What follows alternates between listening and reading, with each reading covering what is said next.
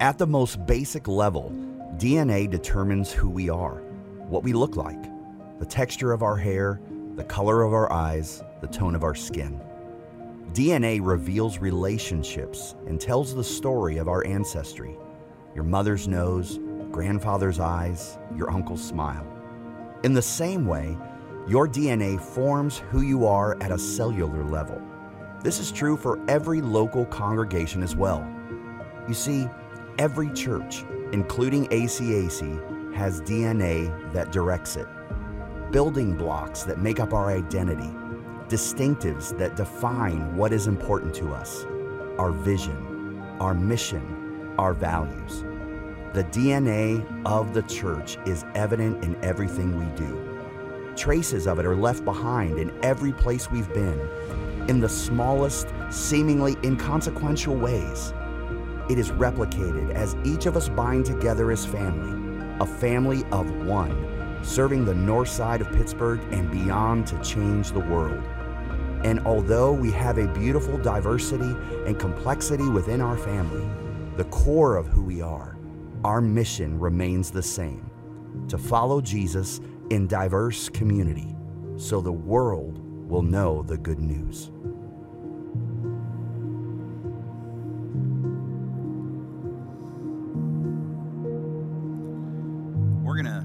To our DNA in just a few moments, but before we do, I, I have to say it is so good to be back with you.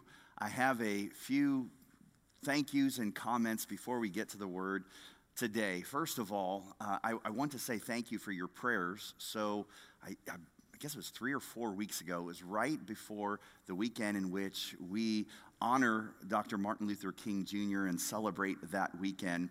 My throat became pretty scratchy. And um, in this season of COVID, it became beyond, uh, you know, your, your thoughts and your minds. You become paranoid and do I have COVID? And how is this going to work? And as Pastor Ross said that weekend, I called him first and I did sound like Barry White. I mean, I would have made an incredible bass. I think I could have sang for Boyz II Men that weekend. Um, in the bass part. But nonetheless, um, I called Pastor Rock because it was such a significant weekend and I asked him to uh, step in. There's no one better that could have done that. And He did a fantastic job. So I want to say thank you to Pastor Rock and thank you for your prayers. I did end up testing positive for COVID and recovered um, beautifully uh, for the second time. And then the following weekend, Fabian Williams um, brought us a fantastic and transparent and authentic word on the weekend in which we honor the sanctity of life. And so I thank her for doing that. During that week, Pastor Blaine, Pastor Ross, and myself were a part of a conference, a network of pastors within the alliance, and so I was gone during that, but I was able to catch online last weekend. And I want to thank not only Pastor Joe, but the entire team of our student ministries, children's ministries, and college career. Um, and whoever the little boy was that recorded those announcements, I agree with Pastor Ashley. We need to just put him uh, on retainer to do our announcements every weekend. It was fantastic. And so um, I'm excited. It's, it's, I feel like it has been a long time since I've been here. So thank you for your grace and patience with that. And to those who filled the pulpit while I was away. One other comment before we pray. Uh, I'm sure many of you have been aware in the news of the tensions that have risen and that is occupying the country of Ukraine and around those areas. Many of you have asked because you know um, here in Western PA we have international workers that are near and dear to our heart that are in the Ukraine. And I did want to give you an update that they have um, evacuated and they have made it home safe. And so they are reevaluating things over the next few months. And so as we go to the Lord, I, I would like us to pray. And I would like us to pray for the nation of Ukraine and, and the tensions that are there. Um, I want to pray for the people of that country, for the churches that are there, for the international workers that are there that weren't able to evacuate. And then we're going to pray for the word the, today. So, would you join with me in prayer? Father, I thank you for the safety in which you brought to some near and dear friends of ours who have given their life to serve the people in the country of Ukraine. And Father, in thinking that, we pray for the entire nation there, for those surrounding. I pray that you would speak to the hearts of those who have influence in the nation's leaders. You are a God who is in control of nations. You are greater than government and nations. So our trust is in you, but we do pray for peace. We pray for, Lord, your children that are there, the churches that are there, the international workers that are there at this moment. May you protect them. May you guide them. May they hear your voice. And may you breathe peace over that nation in the name of Jesus. And now, as we look to your word, as we look at the essence of who this church not only has been for its 127 year history, but more importantly, the church that you have called to do certain things distinctives, essence, values. Lord, as we hear and as we look at your word, may you cement it in our hearts. And may we continue to carry out, again, the errands that you have called us to run. In the name of Jesus, everyone said, Amen. So, what is DNA? I am not a science person at all. I move more towards history and English, and I don't know how many of you are like that. I know we have a few chemistry and scientists in here, so I'm not going to dive too deep, too deep. But if we're talking about AC DNA, it's important that we understand what DNA is. So, if I could offer a simple definition, DNA is a molecule in our body that contains our unique code, a self replicating material present in all living organisms. It carries and it reproduces the essence of who we are. John Martz, how did I do on that? Okay, there we go. Now, we see DNA in families, unique characteristics that distinguish them from other families and other people. It's self replicating features that are passed down from generation to generation. You know what I'm talking about. Some are physical features hair, color of eyes, size of ears and nose, skin color is passed down. It's self replicating from your parents, your grandparents, your great grandparents. There are personality traits. Some of you got the sense of humor that your grandfather had, or the perfectionism that your grandmother had, the competitiveness. Some of you look at life as a glass half empty. Others look at life as a glass half full. There are giftings that are passed down through DNA and family, things such as athleticism or great thinking minds or creative abilities or musical gifts. Well, DNA is also passed through churches. We see DNA self replicating characteristics in local congregations. You see, every church has a DNA, unique elements that distinguish them from other congregations. There are approximately 380,000 congregations in the United States alone. And if you were to spread all of them out and find out everything about them, you would discover that they are 380,000 unique congregations. They each have their own DNA. Let me give you a few examples of some DNA for churches. One is theology. This can vary even with our own domination. We have churches within the alliance, our denomination, that look at theology differently. Now, I mentioned a few weeks ago as I talked about secondary doctrines or minor doctrines or distinctives. We have some churches that put more emphasis on those secondary doctrines or minor doctor, doctrines than others. Second is a philosophy of ministry an approach to how we do ministry. Churches do that differently.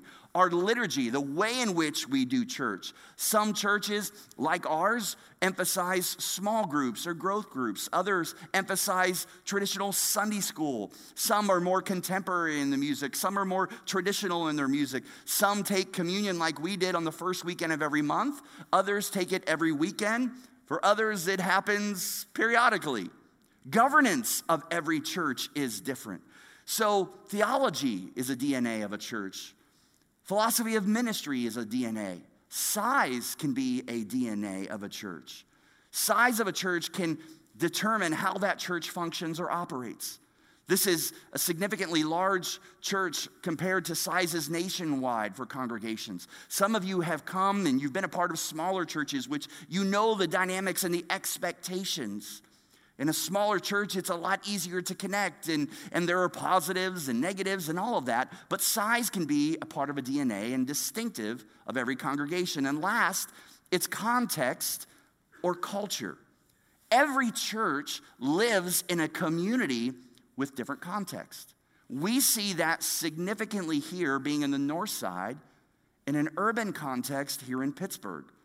Also, there are social cultures that d- bring distinctives to different congregations. Some are more formal, some are more casual, some may be more welcoming, or some may be more exclusive.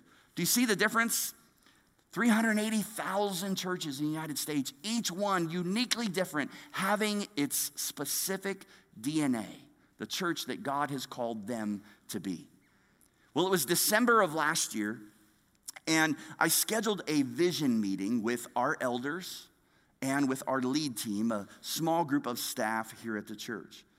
And on this Saturday morning, we gathered to discuss vision at ACAC. And I asked that group a few questions. I first asked, What are the distinctives of Allegheny Center Alliance Church?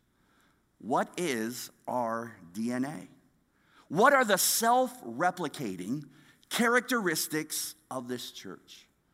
Things that have been produced and self replicated in its 127 year history. Spiritually speaking, you could say, I asked, what has God uniquely called this congregation here on the north side of Pittsburgh to be? So, before we had this three hour, four hour discussion, I laid a couple ground rules, and it's important that as we talk about our DNA, that you also understand these few things. First of all, as we talk about DNA of a congregation, specifically ACAC, we have to separate personal preferences from corporate convictions. What do you mean by that? Well, even in that room where we had 40, 45 people, there are some that were passionate about missions, some that were passionate about diversity, some that are passionate about prayer, some that are passionate about discipleship, some that are passionate about worship. And we should be excited and passionate about all of those things. But how many understand when we ask the question, what has God uniquely called us to be? We're separating our personal preferences for our corporate convictions. The second thing that we need to understand is that some of these, as we look at our DNA, may be aspirational, meaning we're not going to do all of them equally well. There could be some DNA that we were better at maybe 20, 25 years ago than we are today, but we're striving to do all well. And lastly, we need to understand that these are unique to our church family our local congregation here at ACAC, not necessarily the larger body of Christ. Now, some of these DNA will carry over and overlap. We understand that God's church should have things in it that are sustaining and replicating in every congregation, but there are some that are unique to individual congregations. Are you with me on this? Praise the Lord, only I raised my hand. Are you with me on this? Amen. All right, you got it. Now, it was important to me that as we identified our DNA, that they must be identified in simple and memorable statements. Those that are a part of our church family, whether you've been here for 30, 40, 50 years, or whether you've been here for two years, whether you are a member or whether you are a regular attender, that when you heard these statements, you should be able to adopt. Your heart should lean in and go, Yes, I'm with that. I understand. I agree in that. And you should be able to communicate it. And those that are outside and maybe not yet or not a part of this congregation, someone asking, What is ACAC all about? When they read them or when they saw them, it should be clear and understanding go, Oh, that's who ACAC is. So we spent the next several hours, had a large whiteboard, and we were writing and listening. We got in small groups and we prayed and we took a lot of time in talking and praying about what were these DNA? What is the essence of who we are? And for anything to be memorable and anything to be lasting, again, it needed to be short, clear, and they needed to be a few. So, after a lot of prayer, a lot after a lot of discussion, after looking a lot of our history at ACAC, I narrowed down that whole conversation and the history and prayer into five simple statements. Five statements that I'm going to share with you today, this weekend, and that we're going to look at over the next five weeks as we discover ACAC DNA, the essence of who we are. Here they are ACAC DNA, the essence of who we are. First, we are spirit led. Two, we pursue God's presence and proclaim his truth. Three, we love people where they are. Four, we are a diverse community of faith. And five, we strive to become more like Jesus. So, you may have questions. Over the next five weeks, I invite you to be a part of this conversation. I invite you to come back as we open God's Word and we discover and we look at these DNA. We're spirit led. We pursue God's presence and proclaim His truth. We love people where they are. We are a diverse community of faith, and we strive to be more like Jesus. So today we're going to start with the first, the first DNA. And I believe it is the single most important one that we have, and that is we are spirit led. The DNA, the first DNA of our congregation, is that we are a spirit led church. Now, over the course of the next few minutes, as we look at this, and we're going to open God's word and see what the Apostle Paul has to say about being spirit led. I'm going to share with you today and over the next four or five weeks some of the history of ACAC. For some of you, you lived it. I'm going to talk about some of the 50s and 60s and 80s, and some of you are going to go, I remember that. For others of you, it's important because it'll be the first that you've heard about it.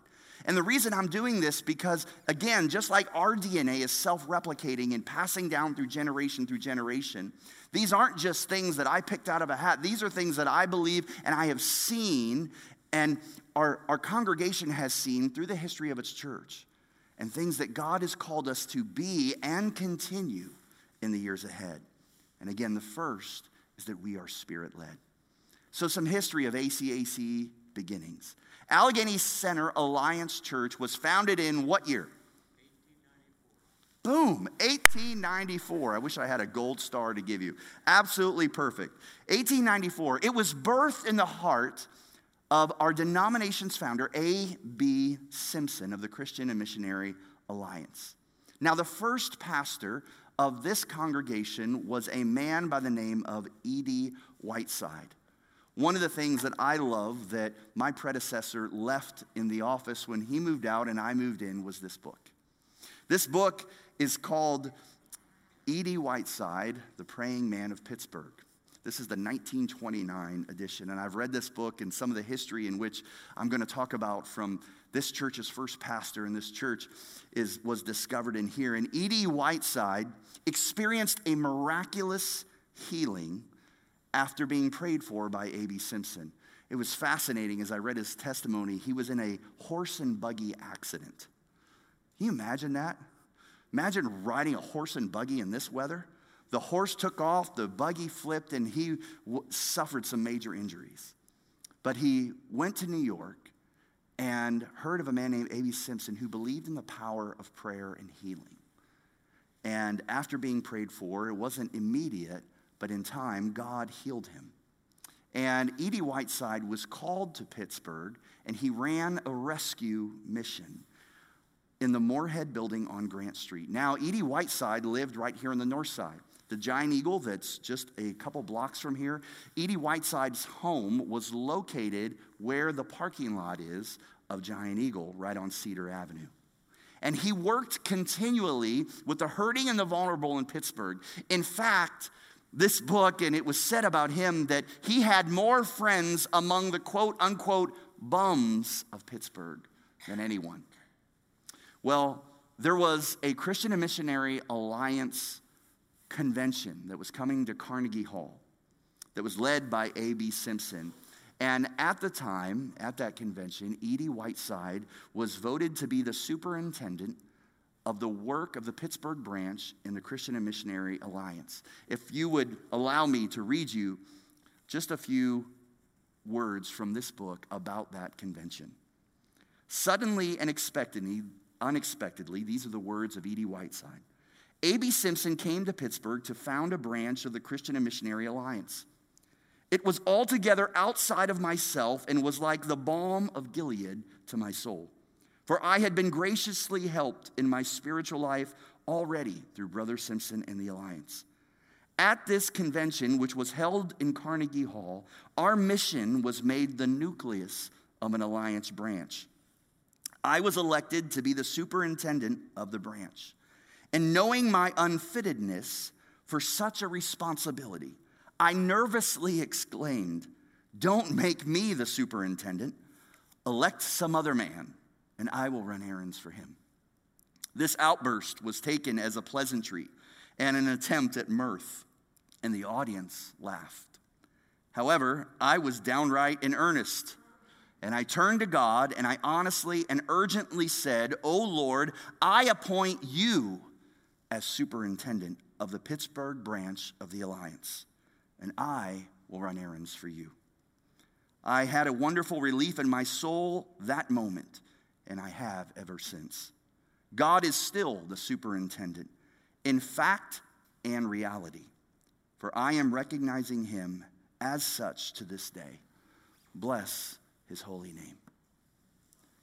E.D. Whiteside was committed to run errands for the Lord. He said, God, you are superintendent, and I will run your errands. For 127 years, ACAC has been committed to running errands for the Lord, and we still are. So, what does it mean when we say we're running errands for the Lord? Or what do we mean when we say we are spirit led?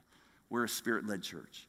It simply means we are choosing to do the things God wants us to do. We are willingly and surrendering our desires, our aspirations, and all of our dreams for the things that God wants. We are living out the Your kingdom come, Your will be done, not ours. In every area of this local congregation known as ACAC, we seek to do what Jesus would have us do. So, if I could define that in one sentence or make it the big idea for this message today, it would be this Spirit led means we are people dedicated to doing God's will and discerning this through prayer and God's word, His word. Now, this should be true individually for every Christ follower. As we talk about being spirit led, that should be true for every one of us individually if you place your faith in Christ. However, this should also be true for us corporately, for every congregation. The psalmist understands this in the Old Testament. David writes in Psalms, he said, Teach me to do your will, for you are my God. May your gracious spirit lead me forward on a firm footing. In his letter to the church in Rome, the Apostle Paul makes an incredibly bold statement about the significance of being led by the Spirit when he writes, For all who are led by the Spirit of God are children of God. Paul associates being led by the Spirit being identified as a child of God, meaning if you are called a child of God, you will be Spirit led.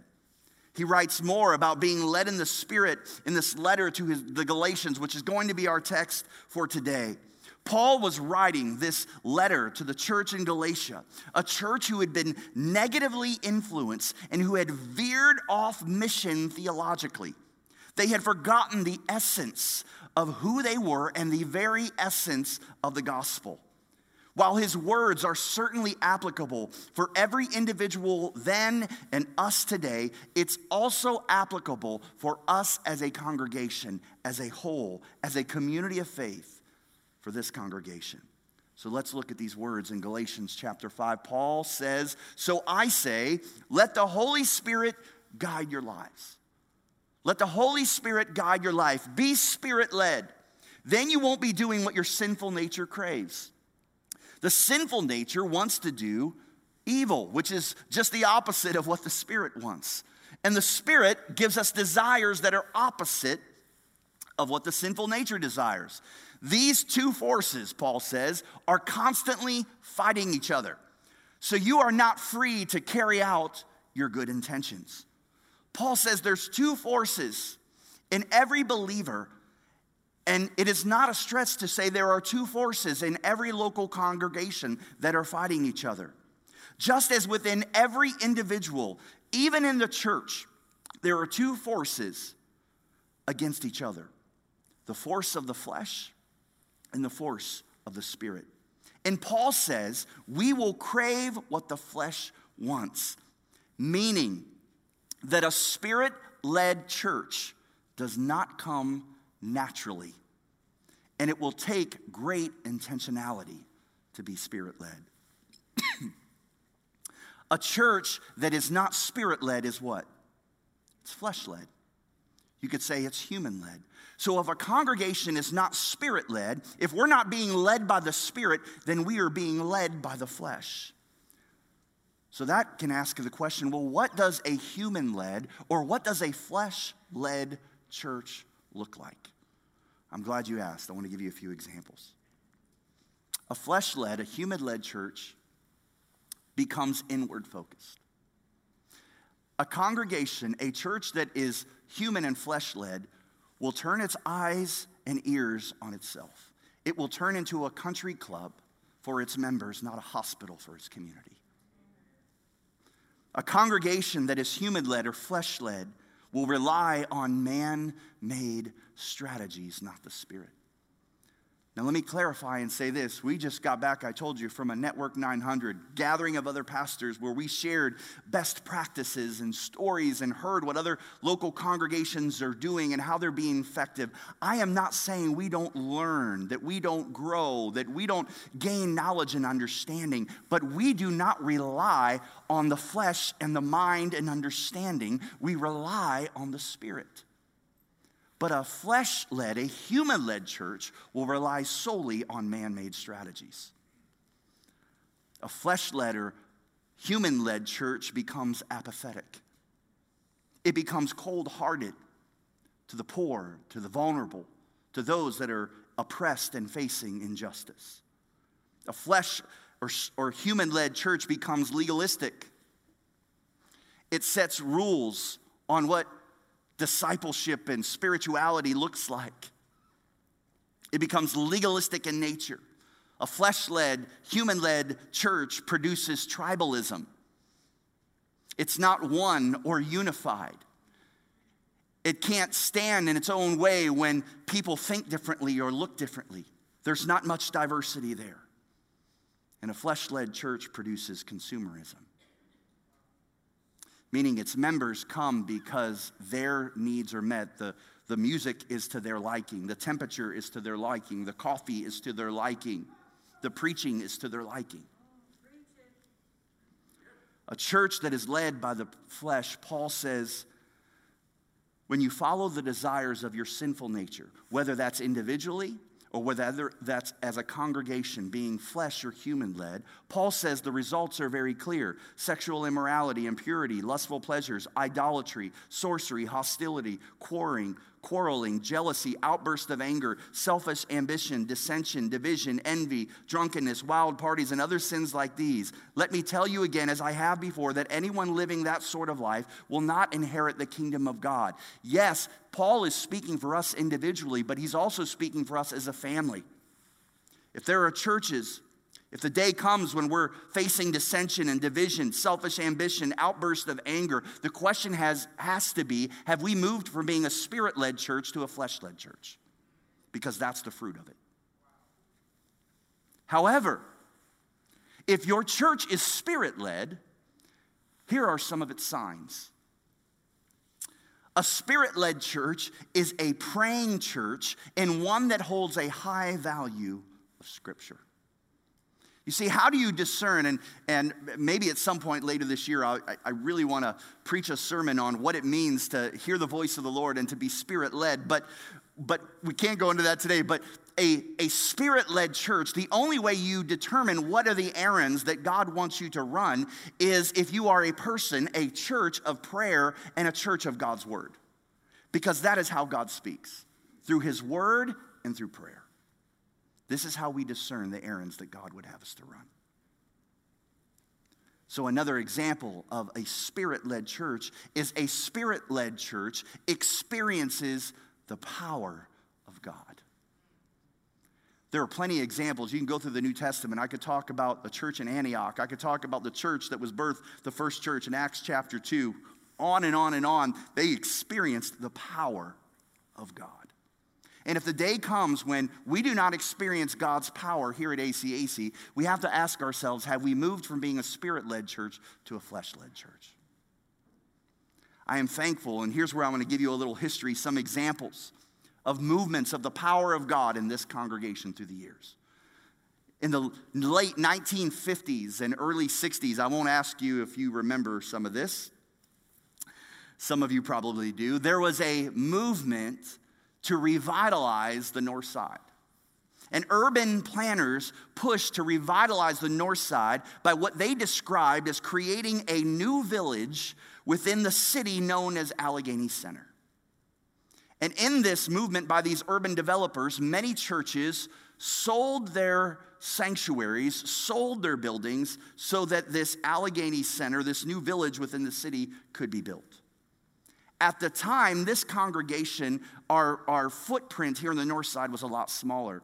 Um, Pastor Blaine really helped me with this. I believe that the only property we owned as a congregation was the Whiteside building and a small portion of where the current hub is being constructed. This, this sanctuary we, we did not own, the property here. And so, in that, there was pressure from this congregation to sell. There was also a movement to have us forfeit our rights to this property. And the leaders of this congregation at that time prayed for the Spirit's leading. And as Blaine put, when someone say you can't fight City Hall, well, you can't if you don't have the power of God behind you.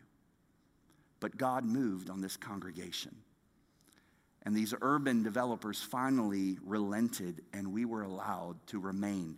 Because as this congregation prayed, they felt that God said we were to stay and be here in the community on the north side. And the power of God happened when only something God could do. The moment came where the people that, the very people that were pushing us out, offered us this very property that we are in right now. And so the footprint of this church went from being pushed out and closed to expanding. That is only by the power of God.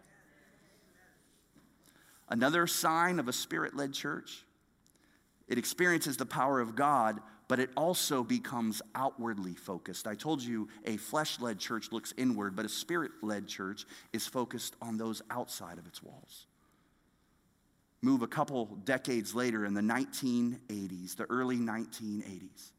This congregation at that time was all white. And the Spirit of God moved to convict its pastor and its congregation to repent of its racial insensitivities and its racist attitudes. And they did. They repented. And they began being led by the Spirit to make positive change. You see, the congregation at that time was willing to send missionaries and send resources to the other side of the earth to reach people of color. But as its own community, it looked completely different. And they repented, and the Spirit of God moved. And the diversity that we see today is the fruit of the Spirit of God leading that congregation to repent of its ways. Only the power of God can do that. Another example is that a spirit led church takes faith filled risk. I'll give you three quick examples. Again, in the 1990s, this Whiteside building that we own at that time, we still did then, and the church was growing, and there were plans that we needed more ministry space. And so they had paid to have architectural drawings done, and the plan was to tear down the Whiteside building and rebuild a building that would have been much more conducive to the size and the needs of this congregation. It's an old building, didn't have handicap access.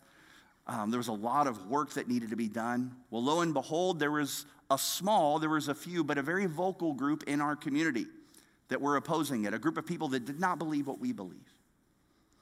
And they, they were completely against us tearing that down because of the historic nature of that building. What did this congregation do? The leaders of the congregation prayed. And the Spirit of God spoke to them and said, out of love for the community, you're not to tear the building down. And so they made a decision that went against all financial sense, that went against common sense, and they remained. And this church gained respect and connection with its community. Decades later, in the, in the early 2000s, some of you may remember this. There was a local nuisance bar on East Ohio Street called Rebels Bar. How many of you attended that? No, I'm, don't, don't raise your hand. Tried to catch some of you. Going against all common sense, the leadership, the Spirit of God moved, and as they prayed, in an effort to help the community, said, Why don't we buy that bar close it, and sell it back to the community. Now, you tell me what congregation buys a bar. But the Spirit of God spoke, and that's what they did. One last one, a little more closer to home, probably five, six years ago. This congregation voted and decided to build a hub, knowing its pastor of 36 years was retiring. And there was going to be a change of leadership and succession. I've been around long enough to know that doesn't make a whole lot of sense.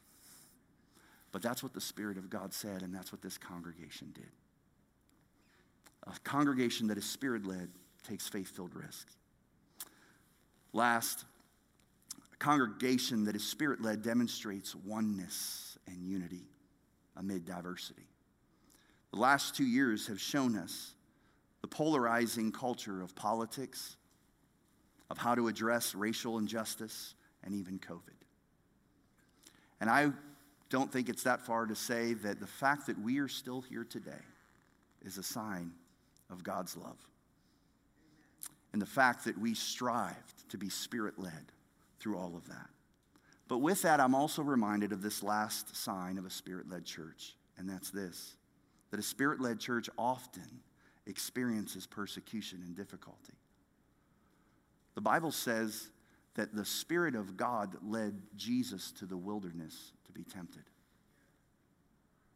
You see, just because you're spirit led does not mean you don't face difficulty. The exact opposite. So when things get tough and when things stretch us, it's not a certainty, but it could be an indicator that we are following the voice of the Spirit. Church that is led by the Spirit will produce this kind of fruit, Paul says love, joy, peace, patience, kindness, goodness, faithfulness, gentleness, and self control. I want to end this message by emphasizing Paul's final statements in this section, this chapter 5, where Paul's talking about walking and living by the Spirit he says these words Since we are living by the Spirit, let us follow the Spirit's leading in every part of our lives, individually and as a congregation. In every area of this church, we need to be Spirit led. I would not normally reference the version, uh, the paraphrase of the Bible called the message. But this verse, paraphrased by Eugene Peterson, is, is pretty phenomenal. In the message, that version, that same verse says this Since this is the kind of life we have chosen, the life of the Spirit, listen to this. Let us make sure that we do not just hold it as an idea in our heads or a sentiment in our hearts, but work out its implications in every detail of our life. Go back one slide. We are spirit led. It's a simple statement. You're going to see these DNA on the walls. When we get the hub built, we're going to put them in there. It's going to be on our website. I want us to be I want this to be so ingrained in who we are that we never forget But here's the thing it can't be just held on to as an idea in our heads. It can't just be a sentiment in our hearts. It just can't be a, a cool, good looking graphic that we put on the wall or in a card or on a t shirt or on our website. It has to be authentic and real and lived out. We have to choose, as Eugene, Eugene Peterson said, to live a life by the Spirit. ACAC, we always have to choose to be Spirit led. This cannot be an idea or a sentiment. This cannot be simply a slogan or a catchphrase. So, as the eighth pastor in this church's history of this beautiful congregation, I publicly proclaim today, as E.D. Whiteside did in 1894, that God is still the superintendent of this work, and we are still running his errands. Hear me on this. While all of us, including me, have roles and responsibility in leadership within our congregation, I want to be perfectly clear. This is not a pastor centered congregation, church. This is not a pastor centered church. This is not an elder centered church. This is not a staff centered church. This is not a congregation centered church. This is a Jesus centered church. And we are spirit led. We are people dedicated to doing God's will and discerning this through prayer and His Word. I want to close us in prayer. And I'm going to ask you a question, but before you respond, just because I asked it, I really want you to think about this. I'm going to ask those of you that are here, if you're visiting us, if you're a guest from out of town, um, if you're not a part of this congregation, uh, you don't need to respond to this. But for those of you who call ACAC your home church, whether you are a member, whether you are a regular attender, whether you've been here for 50 years, or whether you've been here for five weeks, each of these weeks, as we go through these DNAs, when we get to the end, before we pray, I'm going to ask that if you will commit to be a part of a congregation that is spirit led, I want you to stand as a public commitment, not to me, but to God. So if you are part of this local congregation, and you will acknowledge that for generations this church has been a spirit led, it's a self replicating characteristic in our DNA. This is something, just because we've always been this way, doesn't mean that we will continue that way. We have to be intentional about it. So if you will stand before God and say, I'll be a part, and make sure that this church always remains spirit led, would you stand today?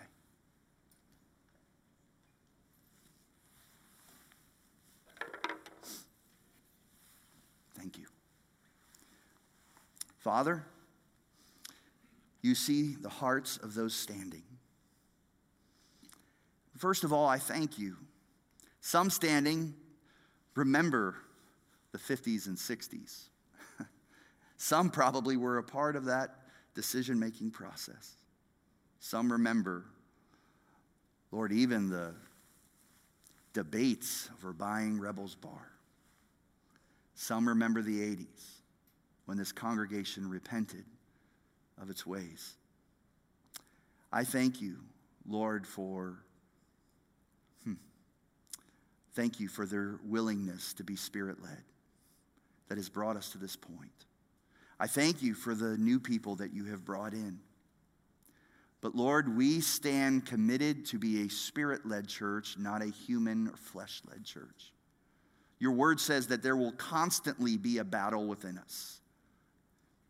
That means that it's going to filter out in our staff meetings. It's going to filter out in our congregational meetings. It's going to filter out in our elders and ops board, all of that. We're going to wrestle through what is flesh and what is spirit. I pray you would give us discernment. And I pray that you would give us boldness and courage. Just as in times past, we've made decisions that were against common sense, but they were obviously spirit led. Would you do that in us? And I pray for the next generation, the next pastor, the next board, and the years ahead that we would never forget we are a spirit led congregation. Amen. You may be seated.